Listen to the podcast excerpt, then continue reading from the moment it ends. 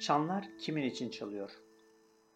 Bundan 5-6 yıl önce İspanya'nın Endülüs bölgesini gezerken yolumuz tarihi Rondo bölgesine düşmüştü. Rehberimiz buradaki yeni köprüden şehrin tarihi mekanı olan bölgeye geçerken hemen yandaki yıkık dökük eski köprüyü göstererek Ernest Hemingway'in Çanlar Kimin İçin ve İspanya İç Savaşı esnasında Cumhuriyetçilere yardım etmek ve roman yazmak için bu bölgede bulunmuş. İspanya'da iç savaş patladığı zaman kendi cebinden $40.000 koyarak İspanya'ya ambulanslar göndermiş. Bu masrafı karşılamak için de Kuzey Amerika Gazeteciler Sendikası adına savaş muhabiri olarak birkaç kez İspanya'ya gitmiş. Rondo bölgesinde de bir müddet bulunmuş. Bir tür zindan olarak da kullanılan eski köprüden çalınan çan seslerinin ardından rastgele seçilen bir isyancının aşağıya atılmasına esinlenmiş romanına bir ad ararken. Hemingway, İspanya İç Savaşı hakkında bir eser olan Çanlar Kimin İçin Çalıyor romanının yalnızca iç savaşa dair olmadığını, İspanya hakkında 18 yılda bütün öğrendiklerini anlattığını söylemektedir. Amerika ve Rusya'nın bu romanı gerilla savaşına dair bilgi veren bir yapıt olarak öğretim programlarında kullandıkları da söylenmektedir. İspanya'nın en eski yerleşim birimlerinden olan ve Müslümanların da 900 yıla yakın kaldığı ve İspanya'da en son terk ettikleri oldukça vahşi ama doğal bir güzelliği olan Rondo kasabasının hazin bir tarihi var. Kayalık bir tepe üzerine kale olarak kurulan bu kasaba 1400'lü yıllarda Endülüs Emevi Devleti'nin yıkılışından sonra geride kalan son mağribilerin, Müslüman Araplar, sığındıkları bir köprüyle Rondo merkezden ayrılan bir yer olmuş. Baskılar artınca bu bölgeyi de İspanyollara silahsız bir şekilde teslim edip terk etme konusunda anlaşmışlar. Bölgenin teslimi karşılığında hayatları bağışlanacakmış. Ancak kaleyi teslim ettikleri günün ertesinde İspanyollar "verdiğimiz söz dün içindi" deyip tüm mağribileri katletmişler. Köprüden uçuruma atmışlar bir bir. Tarih 700 sene sonra İspanyol İç Savaşı esnasında tekerrür etmiş. Bu sefer asiler atılmış köprüden birer birer çalınan çanların eşliğinde. İslamiyet'te ölen bir kişinin ardından selah okunması gibi Hristiyanlıkta da birçok farklı amaçlarla kullanılan çan çalmanın bir amacı da ölen bir kişinin olduğunu çevredekilere haber vermek olduğunu biliyoruz. Hemingway'in bu anlara şahit ettiği de büyük ihtimal. İspanya'nın en eski boğa güreşi arenasının olduğu bu kente boğa güreşi tutkunu Ernest Hemingway'in de uğramaması da düşünülemezdi zaten. Belki de bu hazin tarihi bilen Hemingway kitabının adını Çanlar Kimin İçin Çalıyor koymuş ve şöyle yazmış kitabında: "Yeryüzünün herhangi bir yerinde bir insan ölürse senin de bir parçan ölür onunla birlikte. Onun için sorma, bir çan sesi duyduğunda bil ki o çan senin için çalıyor." Ernest Hemingway'in 1940 yılında yazmış olduğu bu roman bizleri 1936-1939 yılları arasında yapılan İspanya İç Savaşı'na götürüyor. Kitapta savaşın gereksizliği, verilen mücadelelerin zorluğu ve ödenen bedellerin ağırlığı sorgulanmaktadır. Cumhuriyetçiler ve milliyetçiler arasında yaşanan bu savaşta General Franco'nun liderliğindeki milliyetçiler galip gelmiş olsa da halen günümüze kadar süren problemlerin de başlangıcı olmuştur.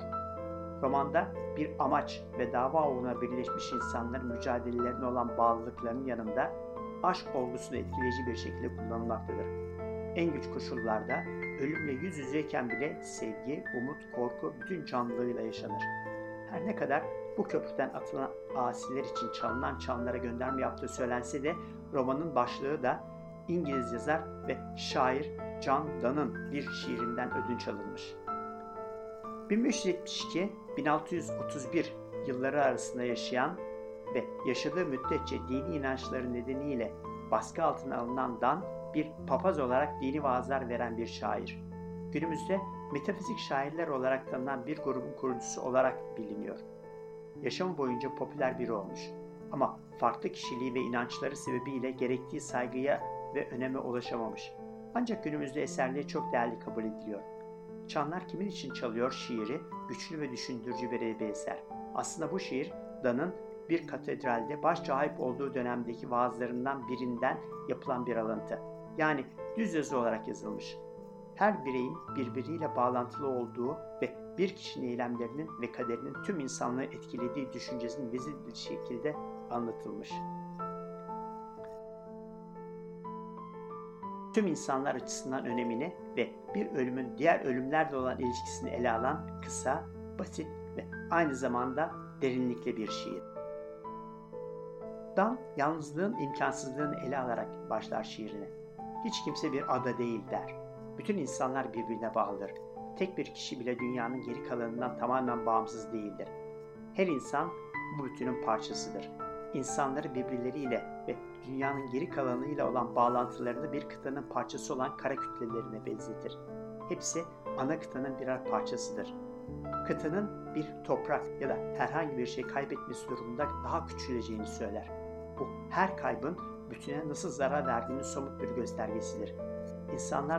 İnsanlar da birbirleriyle bağlantılıdır ve bu nedenle birbirlerinin yaşamlarını önemsememeleri düşünülemez. Onun için her bir kayıp önemlidir. Bir insanın kaybını bir kıtanın bir bölümünün kaybına benzetir. Bu karşılıklı ilişki ve birbirine bağlı olma durumu üzerindeki bu vurgu sonraki satırlarda devam eder. Empati kurmanın ve insanlığımızın ortak değerlerinin önemini vurgular. Sonuçta hepimizi etkilediği için başkalarının acılarına kayıtsız kalmamamız ve kendi ölümlülüğümüzü de unutmamamız gerektiğini hatırlatır. Son iki dizede ölümü sembolize etmek için çalan bir kilise çanı simgesi kullanır ve kendisine yöneltir soruyu, cevabını da verir. Çan çaldığında kimin için çaldığına aldırış edilmemesini ister. Çanlar herkes için çalmaktadır ve bir kişinin ölümü herkesin ölümü gibidir. Bir bakıma herkese yaşamın kıymetini anımsatır. Bu şiirin başlığının Türkçe çevirisi en az Özgün adı kadar belki de daha fazla karizmatiktir. Aralarında sadece Hemingway'in For Whom the Bell Tolls'u değil, Metallica'nın bir eseri de olmak üzere birçok eserde kullanılmıştır bu başlık. Bu yüzden yıllardır popüler edebiyat kültüründe sıkça kullanılan bu başlık gerek başta yabancı dillerde gerekse de Türkçemizde gündelik konuşmalarda adeta bir deyim olarak kullanılmaktadır. Hatta en son geçtiğimiz aylarda yapılan seçimlerden önce çok satan gazetelerimizden biri 800 üstüne manşet "Çanlar Kimin İçin Çalıyor" ibaresiyle çıkmıştı, seçime katılan taraflardan birinin sonunun geldiğini ima ederek. Yazmama da çeviri bilim alanında uzun soluklu ve başarılı bir meslek hayatına sahip Halis Üniversitesi İngilizce Mütercim ve Tercümanlık Bölümü öğretim üyesi ve çevirmen Özgür Çavuşoğlu'nun Fikirperver Dergi'den yayınlanması için çevirisini yapıp gönderdiği John Donne'ın şiiri sebep oldu. Halen dilden dile çevrilen ve yıllar geçtikçe değer kazanan Hemingway'in romanının özünü de anlatan İngiliz şair ve yazar John Donne'ın şiirini onun güzel çevirisinden okuyalım.